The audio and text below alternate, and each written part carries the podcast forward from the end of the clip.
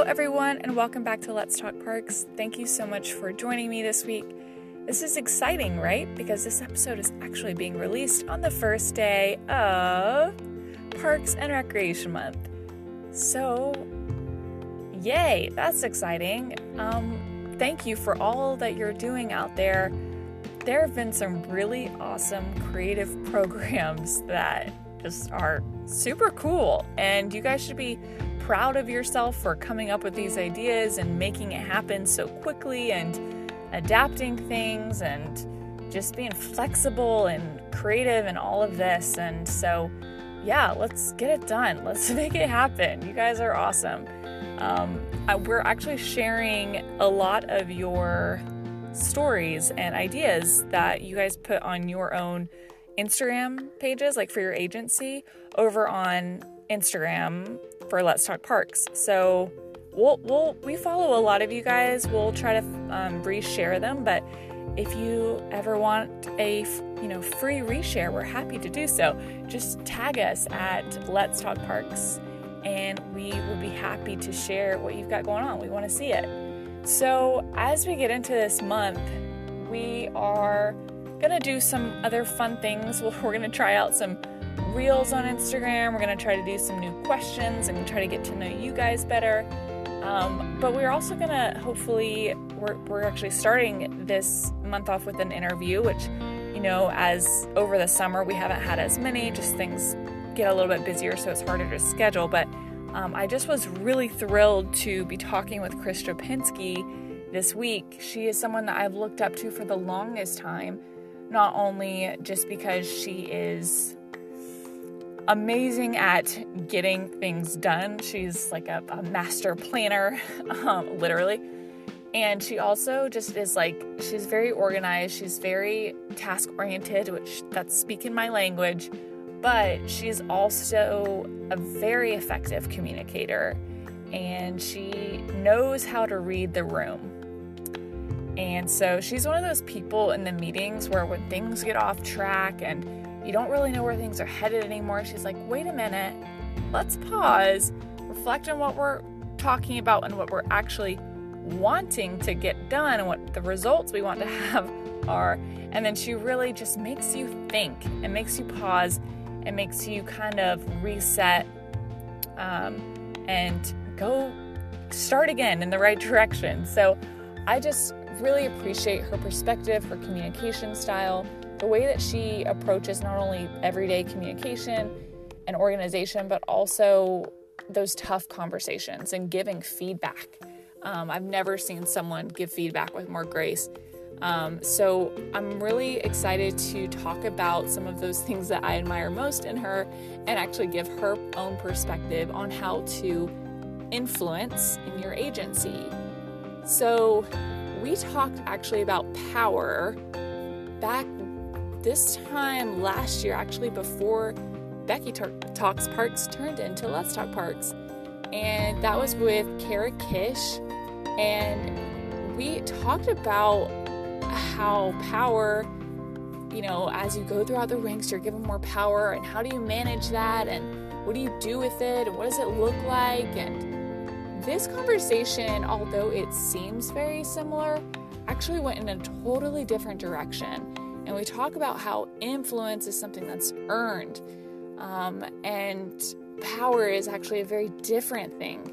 And uh, it's very much about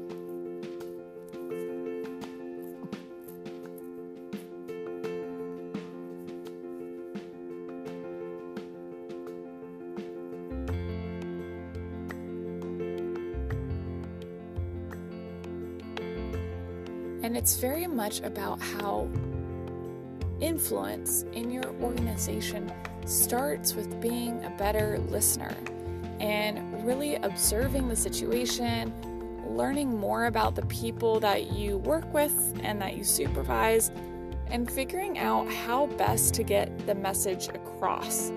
So often we think that we you know, have to bulldoze our way in order to get what we want or to make our perspective heard, but in the meantime, we're actually losing out on a valuable opportunity to bring people into the mix to let their voices be heard, to help other people have influence, and at the same time, you're building trust and respect and rapport.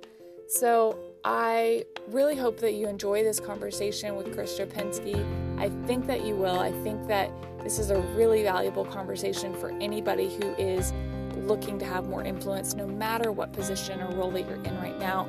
Um, this is just a good one for the books. So, hope you enjoy. Let me tell you a little bit more about Chris Dropinski. Chris is currently the co owner and senior principal at Greenplay, spanning over 20 years, and she's built that upon a strong foundation of 24 years in Parks Recreation Administration, with nearly half of that as a director in, in the city of Boulder, Colorado, Parks and Recreation Department. She's armed with a teaching degree in addition to her Parks and Recreation Administration degree and she's passionately helped move our profession forward, taking advantage of opportunities to serve in leadership and faculty positions, ranging from nonprofits and foundations. As a certified Parks and Recreation executive, a fellow of the American Academy for Park and Recreation Administration, a member of the National Association of Park Foundations and the NRPA Rocky Mountain Revenue and Management School, she has done so much throughout her career and she continues to help organizations remain relevant in our ever changing environment.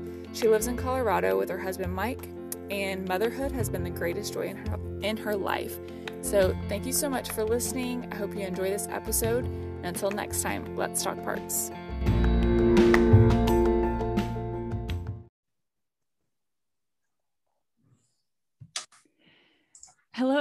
And welcome back to Let's Talk Parks.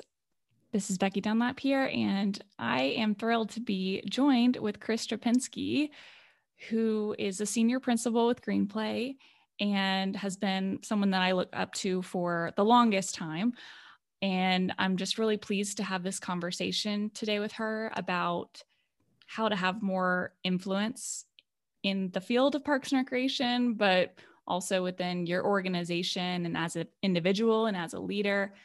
And so I'm just really thrilled. And I'm going to go ahead and uh, let Chris introduce herself and tell us about her story, her career in Parks and Recreation, and then what she does today. So thank you for being here. Thanks, Becky. It's it's great to be here. Really, I appreciate you having me on. It's a topic that I I really love, and I love talking about, and you know how um, we influence has been a big part of my career, I think, along the way. And, you know, I was really fortunate to start my career with a degree in parks and recreation because back when I was that age, I didn't even know the degree existed, and it really hadn't been there for very long. So I got the parks and recreation degree, but with that and a lot of substantial extra effort, I was able to also get an education degree that went went along with it. And it kind of turned out to be a defining moment for me. You know, I was Parks and Recreation all the way. I didn't really have any intention of becoming a teacher, but I soon learned how understanding how other people learn would become so important during my career.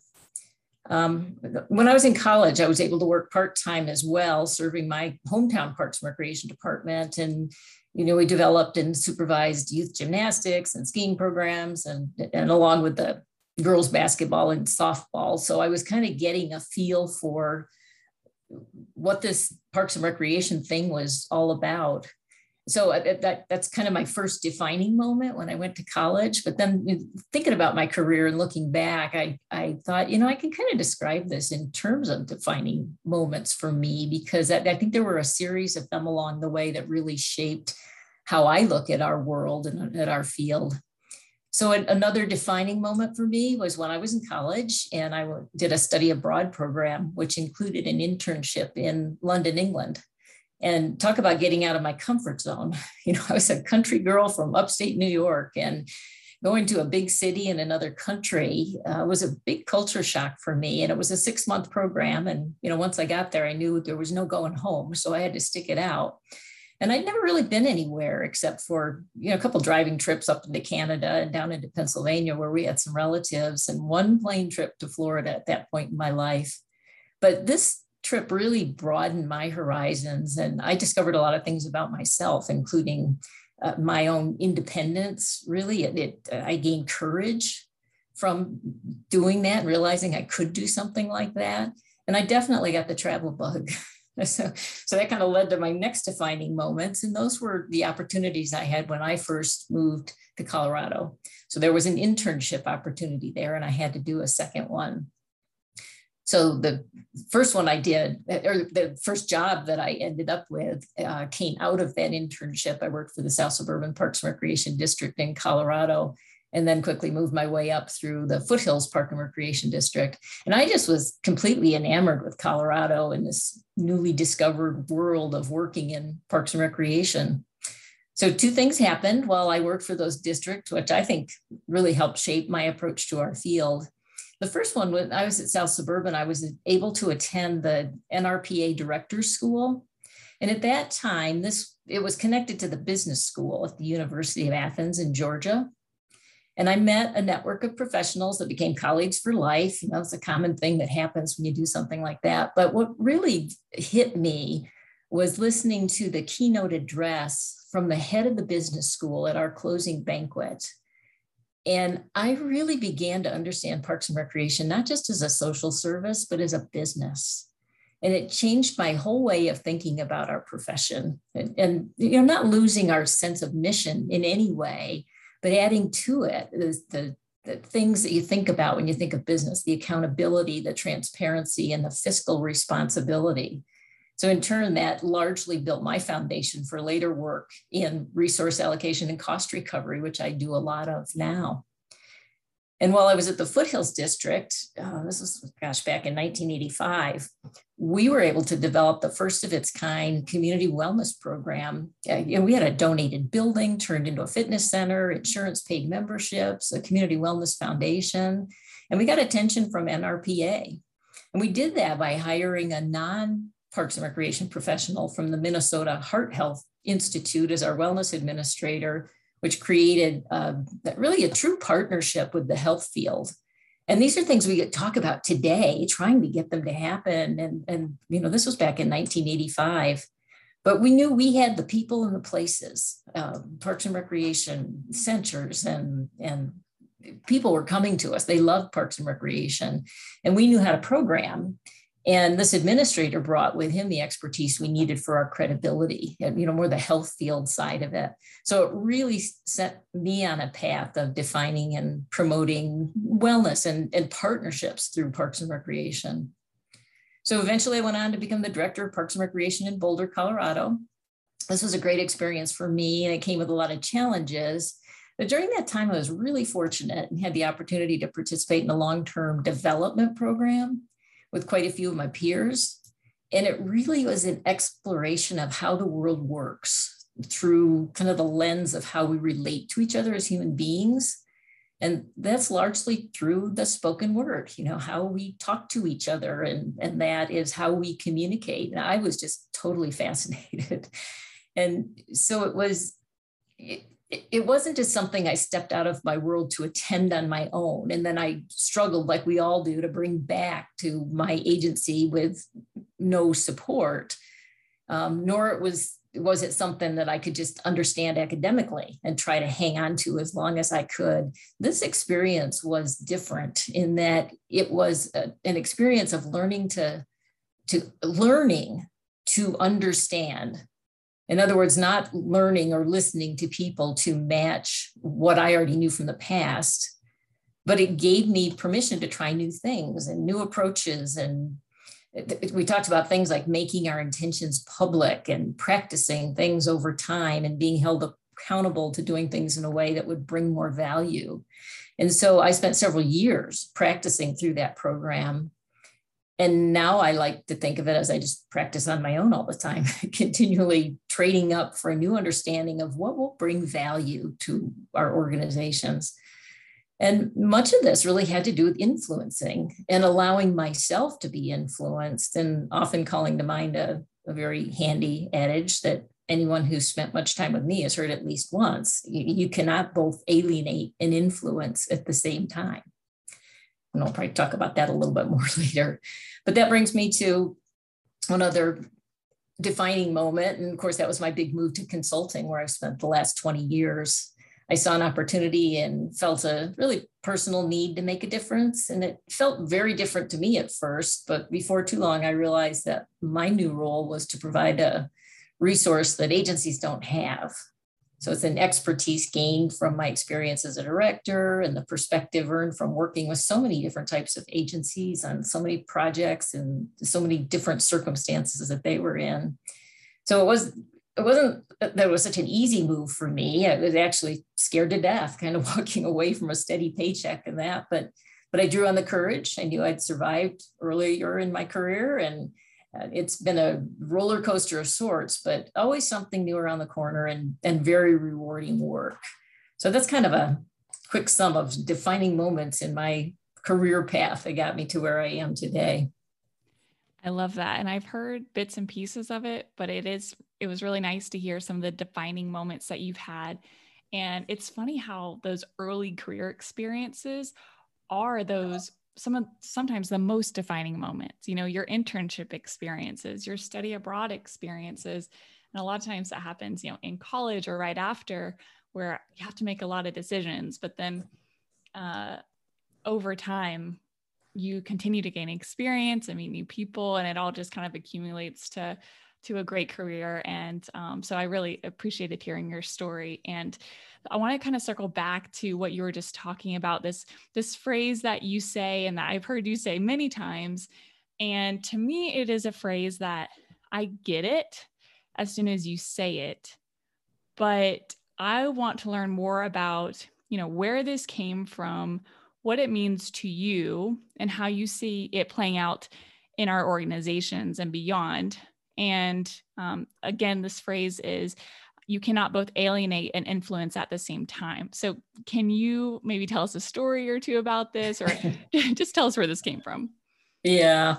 Well, you know, first of all, it, it, it came from a, a, great friend and colleague Ron Secrist, who was a, a, very wise Parks and Recreation professional who turned city manager. And I actually worked under him as a city manager.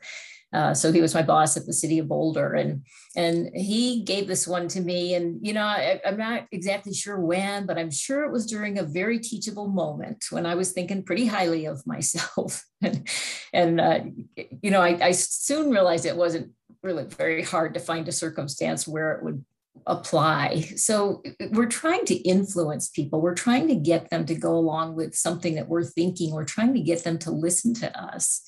And if the first step we take is to be condescending or put them down or, or judge or uh, you know do something that puts them off or alienates them we've really given up our opportunity to influence them so if, if you think about it, we all believe, at least from time to time, that you know we have the right answers and other people are just idiots. well, that might be a little bit strong, but you know, since we we tend to judge ourselves by our intentions, we know what's behind what we're trying to do and what we are trying to say, but we tend to judge other people just simply by what they say and, and do.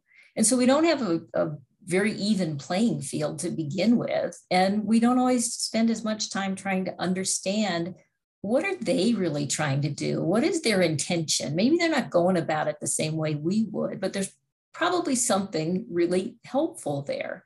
So instead of just quickly judging what they have to offer and, and determining it doesn't measure up to what we have to offer, you know give them the chance and that that means we have to really listen we have to listen to learn from them what they're thinking and what they're trying to accomplish so in essence we're letting them influence us i had a an incident that that happened at the when I was at the city, one of my peers that I worked with had, had a bit of a reputation at the city. Was challenging, difficult to work with kind of person. And you know, one more thing had happened which directly impacted my department. And so I began, you know, I, I, was furious probably at the time and thought, you know, this just isn't right. This shouldn't be happening this way.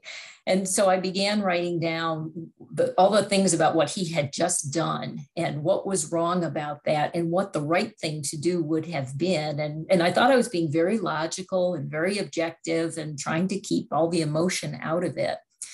Um, so I wrote this all up and then I thought I'm going to seek the advice of one of my colleagues who went through this program with me. So I went to that person and I said, Would you just take a look at this and tell me what you think? And so he did. And he looked at me and he said, Well, are you trying to influence him or are you just trying to make him mad? Or do you, do you really think you're going to change what he's doing by giving him this? And I thought, oh man, he is so absolutely right. And this is the program we all just went through and, and realized, uh, however, in that case, that, you know, I don't think I can influence him. He just is the way that he is. So, in fact, in this case, I think I am just trying to make him mad. So, needless to say, I never sent it to him. but it was good exercise for me to go through, but a, a very clear story of I'm not going to influence him if I'm alienating him to begin with. And there are so many stories. If you stop and think about it and just observe what's going on, whether it's you or other people, and watch how they ask for information or watch how they set the stage for conversations or you know trying to get people on their side and there's a lot of alienation that actually occurs in some cases so you've got to be genuine about wanting to uh, both influence others and having others be able to influence you as well. So it's a it's a conscious decision and it takes practice. And I mentioned earlier something about making it public. And what I mean about making something public, when you're working on your own to, you know, become a better person or develop yourself, as we might say, you you will accelerate that experience if you can share it with at least one other person.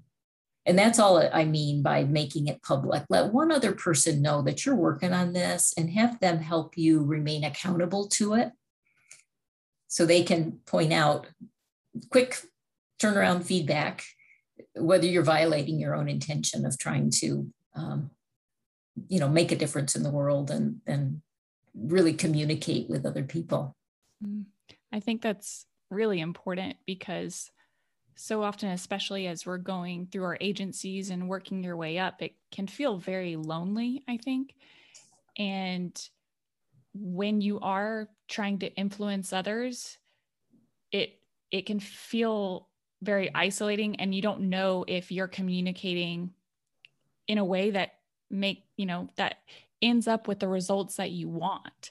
And so I think setting that intention is really important. Look what you were just saying about making sure that you assume the best in others. But then I think having that accountability partner is something that I know for me is very lacking, for other people is very lacking. And we just kind of feel like we're on our own. And so I kind of just want to kind of back up and talk about what are some of those common reasons that we would want to influence others in our career or I guess in our life in general. Well, it comes back in part to what I said earlier about this is how we relate to each other as human beings. Um, it's how we communicate with each other, and we need to be open and, and observant about what's going on in those communications. It's really in our DNA as humans to want to influence people. I mean, you think about a child and it, just the how they influence by smiling you know they get a different response from someone when they smile at them and and they learn that very quickly but for humans, the way I learned it was we need to influence like we need to breathe. It's just part of being a human being. Um, where you're always interacting with other people, and you know everybody likes to be liked, if even if they sometimes say they don't like to be liked. I don't, I don't necessarily buy that, but we're in, influencing all of the time, and everything we do causes a reaction from somebody else. And sometimes you're being intentional about it, and sometimes you're not. But it's influencing. It's making a difference. It's causing a reaction. So it does work both ways, and we need to leave room and be open to being influenced by others. So they, what I mean by that is they have to know when and where it's appropriate to influence. So you know, for example, in Parks and Recreation, it's, it's really common to reach out to community members to get their input about a specific project or the future of the Parks and Recreation system or whatever it is. And we take great care when we um, go out to the public to make sure that they have a brief history of what we're working on. They know what has already been decided. They know what those givens are, if you will. They know what we're seeking right now and in what ways we're seeking that information. Who's responsible for the process? Who's going to make the final decision? And when that's going to be made? And what are the next steps? That gives people everything they need to know about being the most influential they can be in the moment so they can see where they can engage with that process. If you don't put all those pieces into place, what you're doing is, in a way, you're setting them up to be alienated because you're letting them decide what it's time for. And often that doesn't click with what you're, what you're trying to do. So they may be giving you input on something that's already been decided, not understanding that that isn't what you're looking for or they may be way ahead and trying to give you input on something that we're just not ready for. And really, what that leaves for them is in order to determine if they were successful in influencing you, is did you do what I said? And that's not what we want when we go out after public input. It's no different when you're working, you know, with your team or one-on-one with somebody else.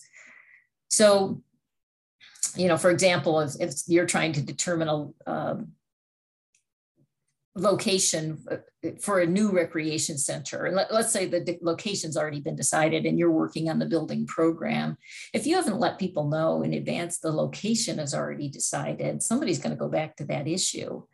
And they're going to be sorely disappointed to, to learn that you're you're going to discount their information because that's the wrong conversation to be in. And so you've wasted their time and you've wasted your time.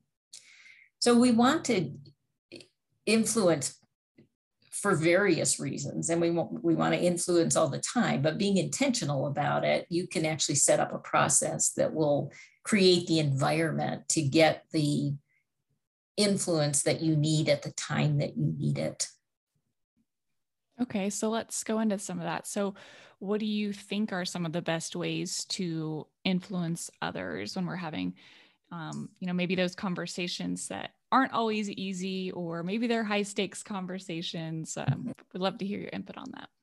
Yeah. Well, those high stakes conversations, you know, usually people are coming from a very emotional place and they, for various reasons, often have already decided what they think is the right solution to the problem. And there's there's two issues with that. Um, one is that you you need to have some find some common ground, and so you have to have some common goals. People have to understand what is the problem that you're trying to solve. And if you don't have buy in, the second part of this is if you don't have buy in for what the problem is, it's going to be really hard to come together on what the solution for the problem is. So you're going to look for common ground and you're going to express and, and, try to find common goals that both of you share. And that comes down to figuring out what are they committed to? And how does what you want fit into what they want or their goals? Um, and how can you help solve their concerns along the way? So it's inquiry about um, whatever the issue is and what's what makes this important to them. A second part is you need to give people information if you want them to help you. So, you know, if you just put out a solution and you've probably thought through it, you've probably based it on data that you have. But if they've never seen that data or maybe they wouldn't even agree with it, um, it could just sound like the worst thing in the world for them. So you want to um, they they need to know and you need to know what are the rules for this input? What is the best opportunity for them to influence the process? What's already been decided? Who makes those final decisions? And you've got to make a commitment to keep them updated on progress and when decisions have been made. Um, this goes into you know bringing closure to certain parts of it so that people can move on and don't get stuck in those places where um, decisions have been made already. Um, I, I, know I mentioned a little bit earlier listening to learn, and that's as opposed to listening just to hear. You know, we all went through that training years ago about, you know, if I can repeat back to you what you just said, I will prove that I have heard you. Well, the problem is it only proves that I've heard you. it doesn't prove that I learned something from it or that I understand what you were saying. So, you know, people are talking, and if you're in your head, you're you're having your own conversation about what you're going to say next. You're not really listening to what they're having to say. So again, it goes back to finding where are their common goals and what commitments are you willing to make toward that? What are they willing to make toward that? What are their concerns? Uh, what happens if we do something? What happens if we don't do something? All, all good questions to be asking. asking. So not listening alienates because it, it puts people into a fight, flee, or freeze mode when they feel you're not listening to them. So that's it's an alienation. In a fight mode, you know, they get angry and they're not going to listen to you and they're forming their argument or their all important monologue, which they're going to give as soon as you stop talking, but they're not listening to what you're saying either. They want to be right, just like you want to be right. And I've always believed that you can be right or you can be happy. So pick one because you're probably not going to be both. So, so not listening and wanting to be right makes just makes a lot of people unhappy. When another response is that flee mode, and with that, people just feel like, man, you're wearing me down. You're sucking all the energy out of me. I just want out of here. And instead, I'm going to talk about this at the water cooler or with the other people who probably can't do anything about it. And, and so that doesn't do anybody any good. Or they get put into a freeze mode. Uh, I'm not saying anything more. The way you talk to me, it makes it too painful. You know, by not understanding what I'm saying, or by matching what you think I'm saying to something you already know, you're just squashing my idea. You might have embarrassed somebody in front of their peers. It's just not worth their time. So, you know, a classic example is when you ask somebody for their ideas when they've brought up an issue of something that's not working very well for them currently, and you know, you might even begin by praising some of the ideas that they have about that, but then you kind of cut them off at the knees by saying, "Well, we've done that before," and elaborating about how well what they did actually worked in the past and eventually they end up discounting your original concern because it's an old problem and we fixed it already. You know yikes. You can keep somebody in a freeze mode for a long time with an experience like that. They're afraid to speak out or they just don't feel like it's worth their time. So you want to be careful that you're being genuine about listening to people and, and hearing what they have to say and understanding where they're coming from.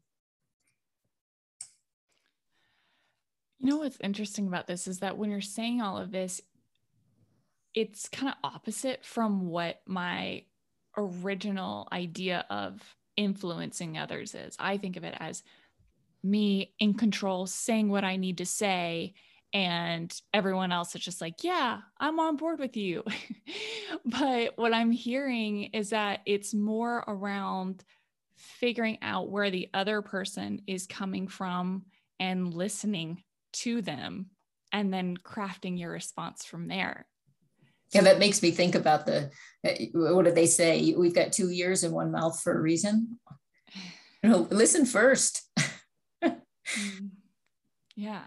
So you know, I think it's important as we're kind of learning about some of the ways that you've learned to influence over your career to think about a lot of our listeners who may not be at that executive level role yet.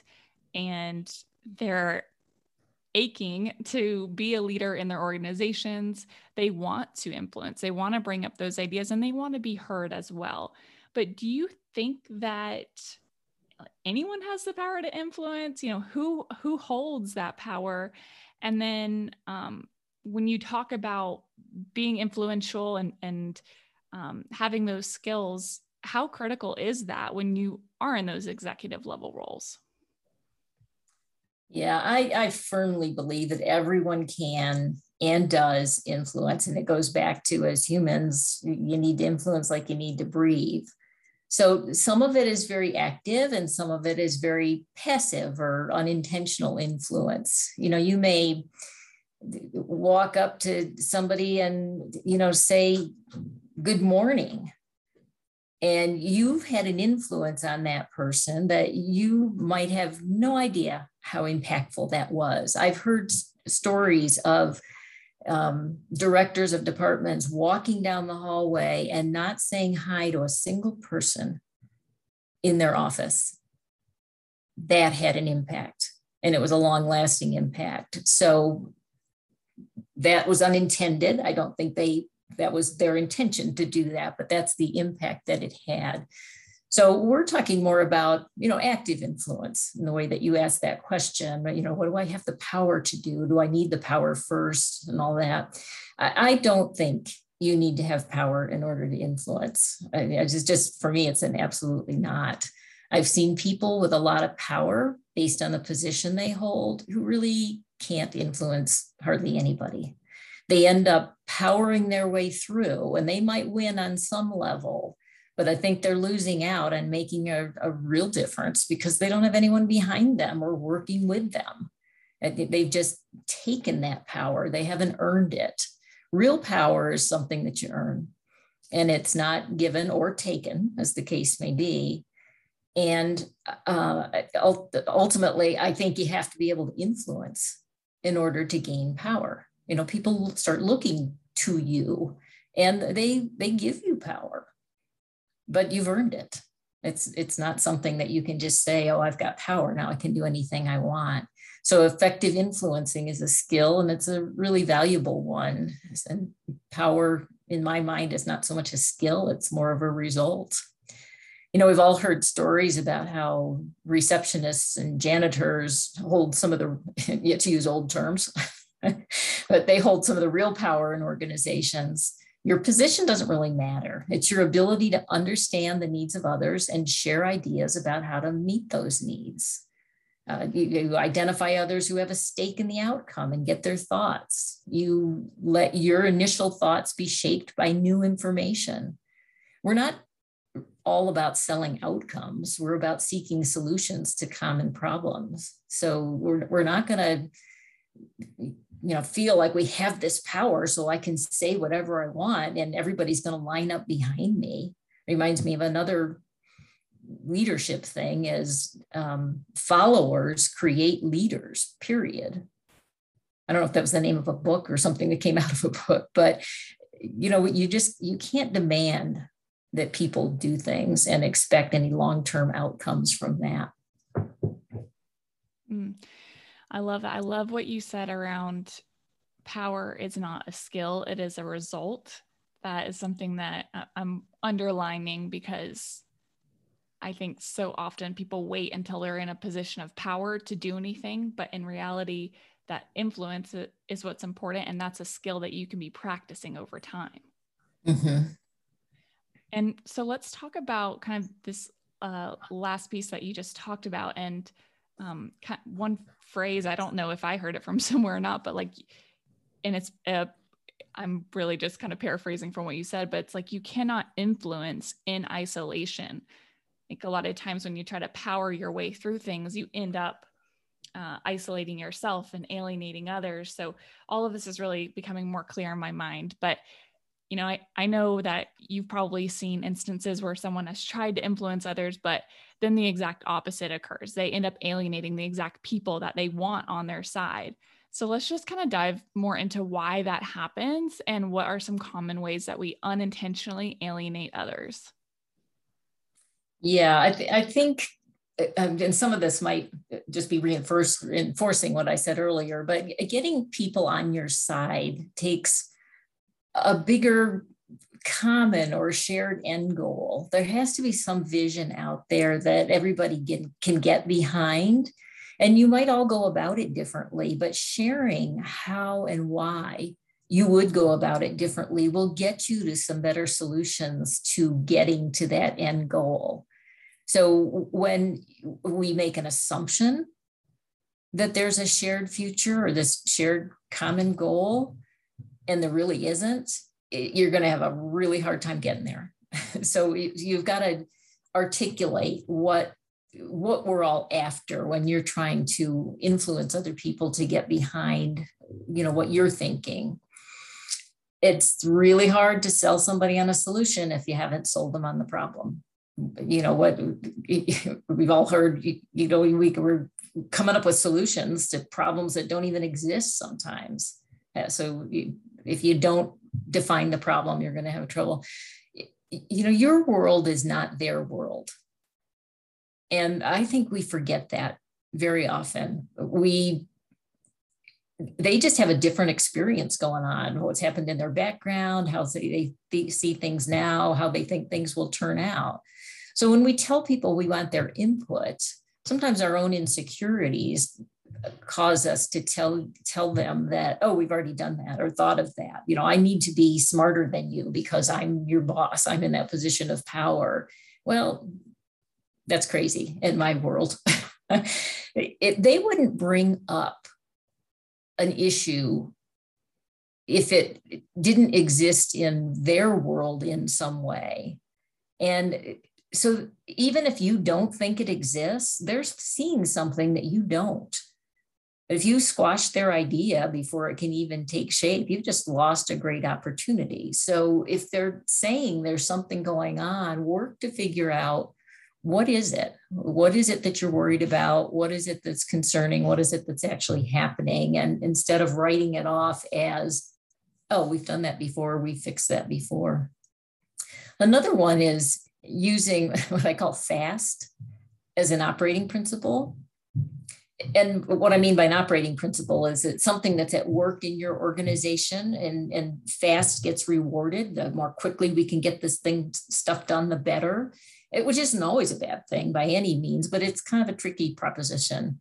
So it has its upside of getting things done, but when it doesn't leave time for other people to influence, it means you are on your own, you are isolated, and you're missing out on a great opportunity to add value and to avoid mistakes by gaining information and ideas from other people who have different perspectives. And then the the not bringing closure to something means people are still might still want to be influencing decisions that have already been made. Um, but let folks know uh, when if you've asked them for input get back to them and let them know what happened to that input because you're not going to be able to please everybody and and you're going to be able to use some of the information but let them know what decision got made and why so they can move from there to the next opportunity to influence and not just be stuck in that place wondering um, if they're still supposed to be influencing that decision. So bringing closure allows people to see what there is to focus on now.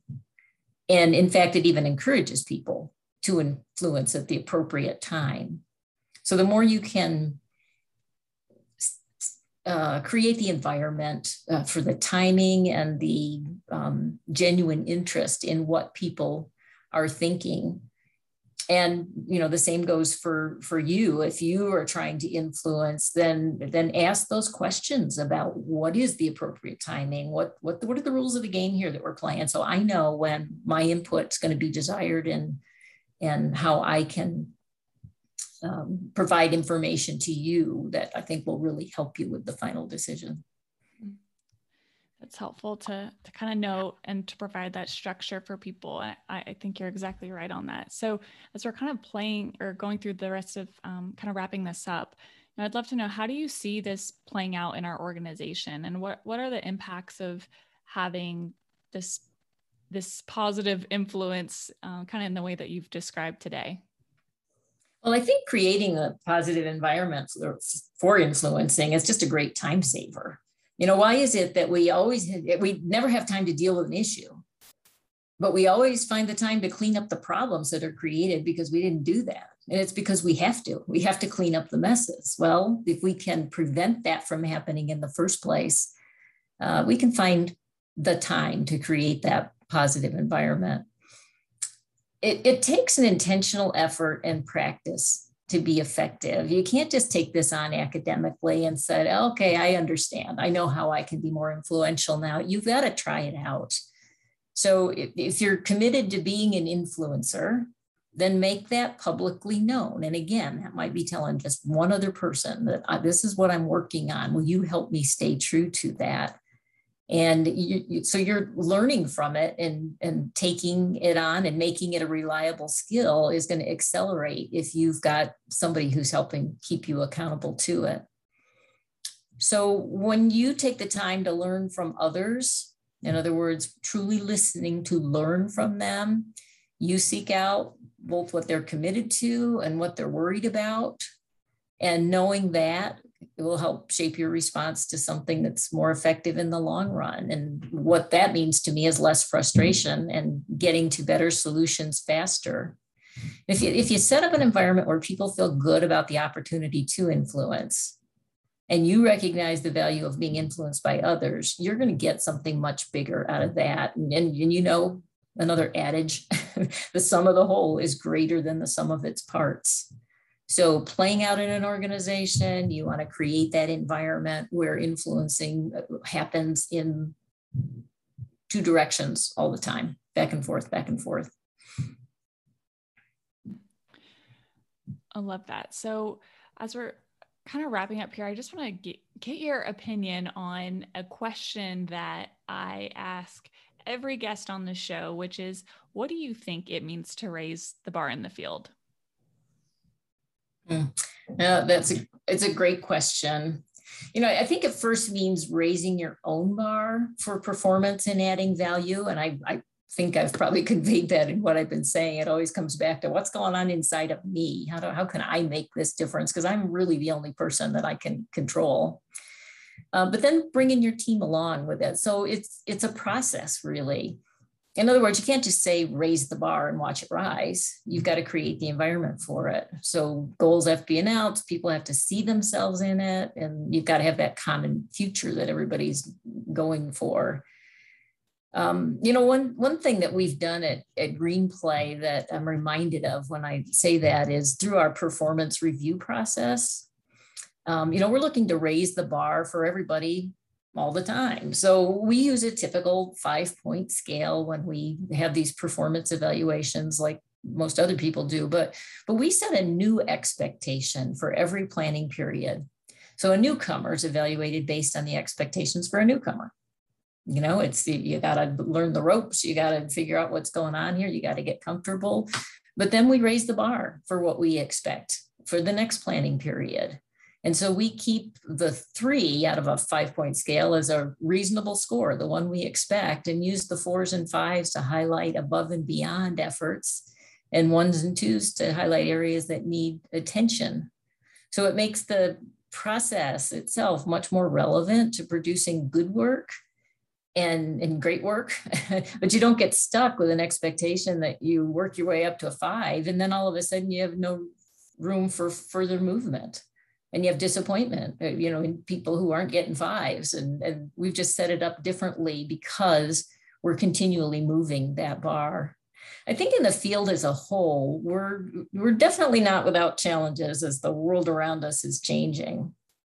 Uh, in my career i saw our relationship to wellness and public health as a bar raiser. The ada compliance and employing more business like practices were bar raisers and that's just to name a few. But now we have things like diversity and equity and response to the pandemic and natural disasters and expectations for more collaborative efforts like partnerships with libraries. I mean, all these things are raising the bar for us. So it means keeping ourselves relevant in the eyes of others. And um, those others are our constituents, our policymakers, our funders, our partners, all those people it takes to be successful and for us, that means change, and change can be scary.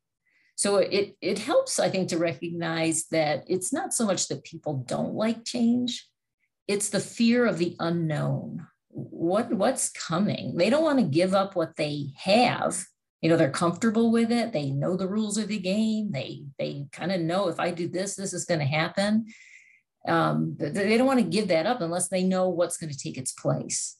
And so we have to do the best job we can of creating and describing what that new future is going to look like so that they can let go of that past because we can't both change and stay the same at the same time. So raising the bar means keeping ourselves relevant.